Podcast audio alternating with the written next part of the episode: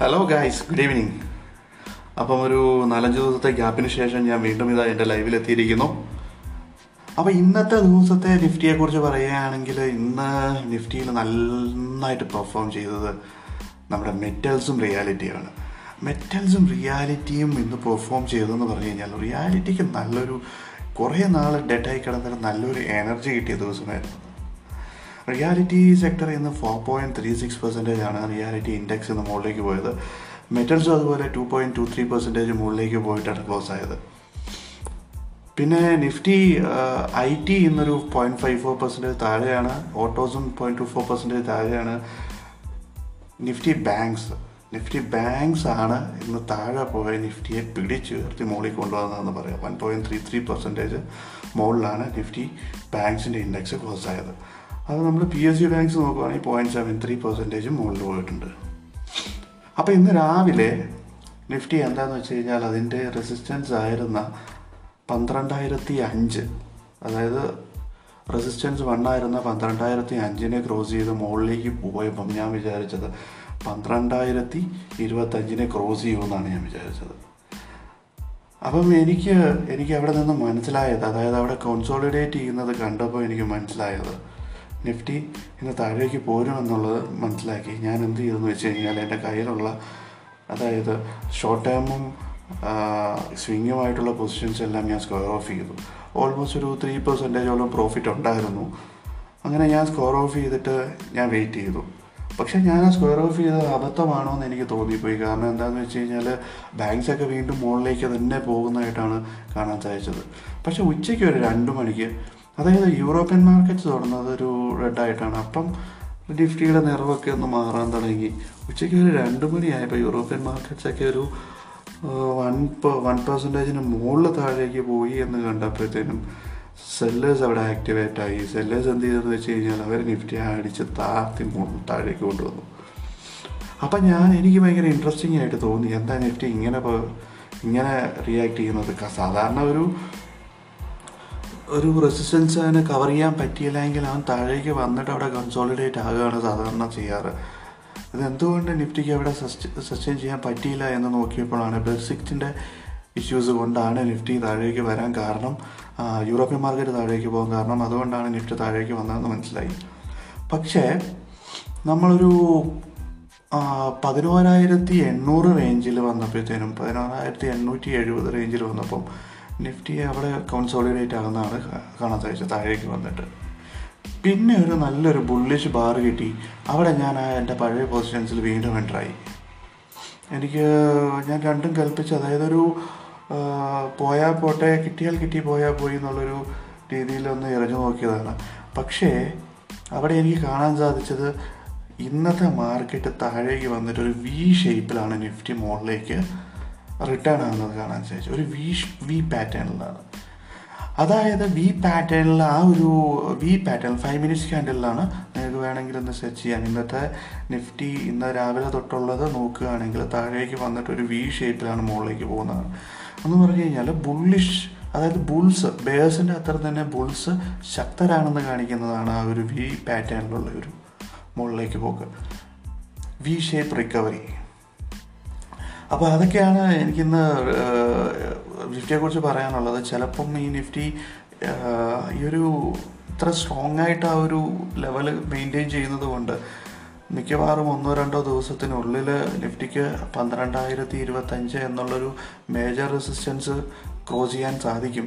പിന്നെ പന്ത്രണ്ടായിരത്തി ഇരുപത്തഞ്ച് ക്രോസ് ചെയ്തപ്പോൾ ഒരു പന്ത്രണ്ടായിരത്തി നാൽപ്പത്തി അഞ്ചിൽ അടുത്ത റെസിസ്റ്റൻസ് കിടക്കുകയാണ് അതൊക്കെ ക്രോസ് ചെയ്ത് മുകളിലേക്ക് പോകാൻ സാധിക്കും. അപ്പം എങ്ങനെയാണെന്നുള്ളത് നമുക്കിനി അടുത്ത ദിവസങ്ങളിൽ നോക്കണം. കാരണം മാർക്കറ്റിനെ നമുക്കിപ്പോൾ പ്രെഡിക്റ്റ് ചെയ്യാൻ പറ്റത്തില്ലാത്തൊരവസ്ഥയിൽ നിൽക്കുകയാണ്. കാരണം ഒരു സൈഡിൽ കൊറോണ കൊറോണയുടെ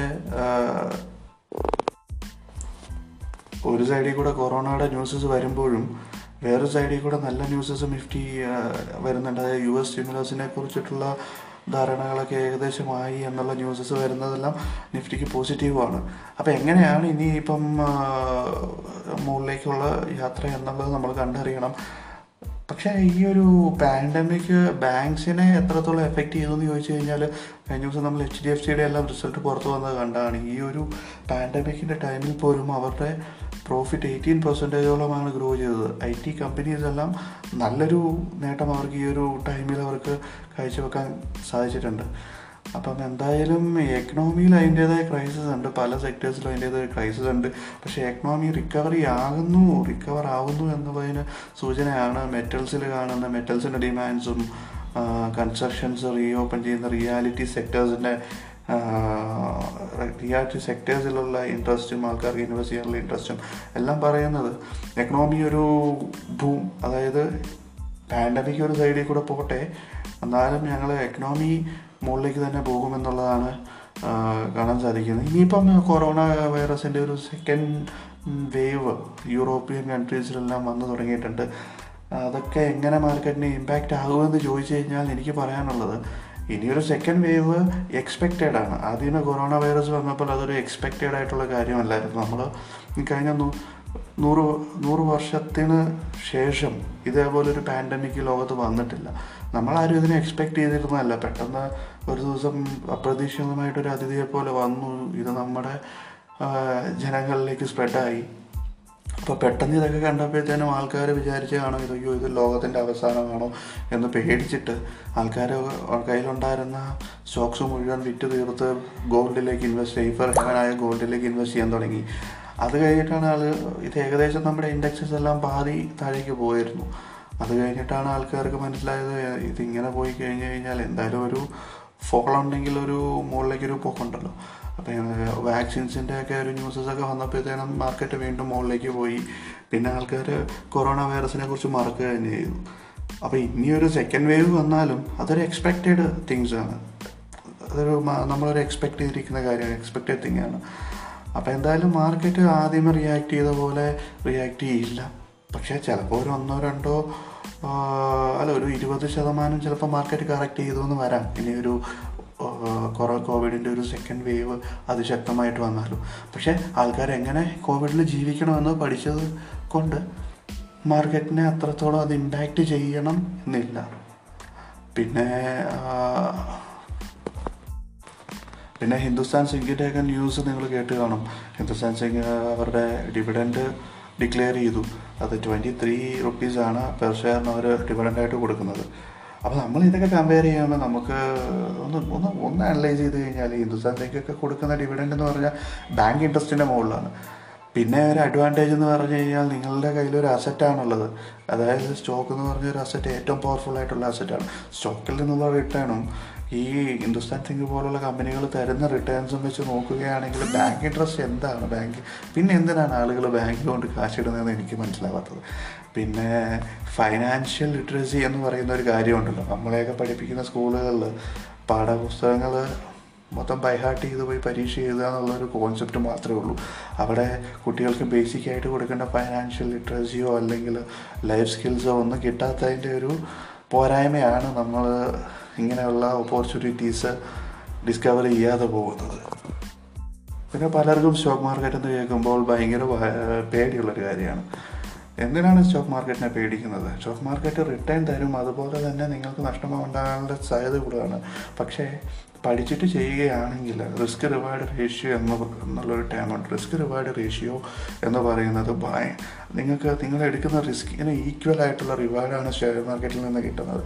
ഫോർ എക്സാമ്പിൾ ഞാൻ പറയുകയാണെങ്കിൽ നമ്മൾ ആ ഒരു പാൻഡമിക്കിന്റെ ടൈമിൽ ടാറ്റ മോട്ടോഴ്സിന്റെ ഷെയർസ് അറുപത് രൂപയിലെത്തിയിരുന്നു മണപ്പുറം നമ്മുടെ കേരളത്തിലെ തന്നെ വലിയൊരു ഫൈനാൻഷ്യറാണ് മണപ്പുറം. ഗോൾഡ് ലോൺ കമ്പനിയാണ് അവരുടെ ഷെയർസ് ഏകദേശം ഒരു അറുപത് രൂപ ടച്ച് ചെയ്തിരുന്നു. അപ്പോൾ ഇപ്പോഴവിടെ നിൽക്കുന്ന ആ ഒരു റേഞ്ച് വെച്ച് നോക്കുകയാണെങ്കിൽ ഒന്നര മടങ്ങ് റിട്ടേൺ ആണ് ഈ ഒരു ഒറ്റ വർഷത്തിനുള്ളിൽ കിട്ടിയത്. നിങ്ങൾ പത്ത് വർഷം ബാങ്കിൽ കൊണ്ടിട്ടാൽ കിട്ടുന്ന കാശ് നിങ്ങൾക്ക് നിങ്ങൾക്ക് എട്ട് മാസം ഏഴ് മാസം എട്ട് മാസം കൊണ്ട് നിങ്ങൾക്ക് കവർ ചെയ്യാൻ പറ്റി. പക്ഷേ ആ ഒരു ഓപ്പർച്യൂണിറ്റീസ് എടുക്കാനുള്ള റൈറ്റ് ടൈം ഏതാണെന്ന് മനസ്സിലാക്കാനുള്ള ഒരു കഴിവ് നമുക്ക് വേണം. അതിനാണ് ഫൈനാൻഷ്യൽ ലിറ്ററസി എന്ന് പറയുന്നത്. അത് ബേസിക്കായിട്ട് നമ്മൾ നമ്മുടെ കുട്ടികൾക്ക് പറഞ്ഞു കൊടുക്കേണ്ട കാര്യങ്ങളാണ്.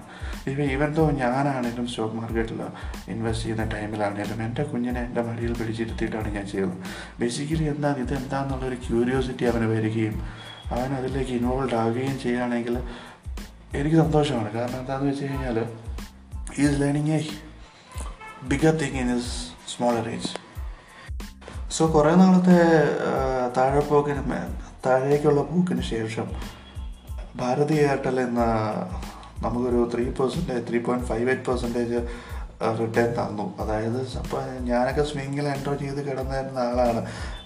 ഏകദേശം ഒരു പതിനൊന്ന് ശതമാനത്തോളം ലോസ് വന്നപ്പോൾ ഞാൻ എന്ത് ചെയ്തെന്ന് വെച്ച് കഴിഞ്ഞാൽ ഭാരതി എയർടെൽ അതിന്റെ ഞാൻ വലിയൊരു പോർഷനൊന്നും ഹോൾഡ് ചെയ്യുന്നില്ലായിരുന്നു. ഞാൻ സ്ക്വയർ ഓഫ് ചെയ്ത് പുറത്ത് വരികയാണ് ചെയ്തത്. ഭാരതി എയർടെൽ ഇങ്ങനെ താഴോട്ട് പോയാൽ എന്ത് ചെയ്യുമെന്ന്. പക്ഷേ ഭാരതി ഏട്ടനെ വെച്ച് നോക്കുമ്പോൾ ഞാൻ ഇപ്പോഴും പറയുന്നത് ഞാൻ അതിന്റെ ടോട്ടൽ ഫൈനാൻഷ്യൽസ് ഞാൻ മുഴുവൻ അതായത് അവരുടെ കമ്പനിയുടെ ഫൈനാൻഷ്യൽ റിപ്പോർട്ട് മുഴുവൻ വായിച്ചപ്പോൾ എനിക്ക് മനസ്സിലായത് ഭാരതി ഏട്ടല മുങ്ങിക്കൊണ്ടിരിക്കുന്ന ഒരു കപ്പലാണ്. പക്ഷേ അതിന് വീണ്ടും ജീവൻ വെക്കണമെങ്കിൽ ഒരു ചെറിയ ഓട്ടയിൽ കൂടെയാണ് വെള്ളം ഉള്ളിലേക്ക് കിടക്കുന്നത്. ആ ഓട്ട അടയ്ക്കുക എന്നുള്ളത് അതിന്റെ മാനേജ്മെന്റിന് ചെയ്യാൻ കഴിയുന്ന കാര്യങ്ങളാണ്.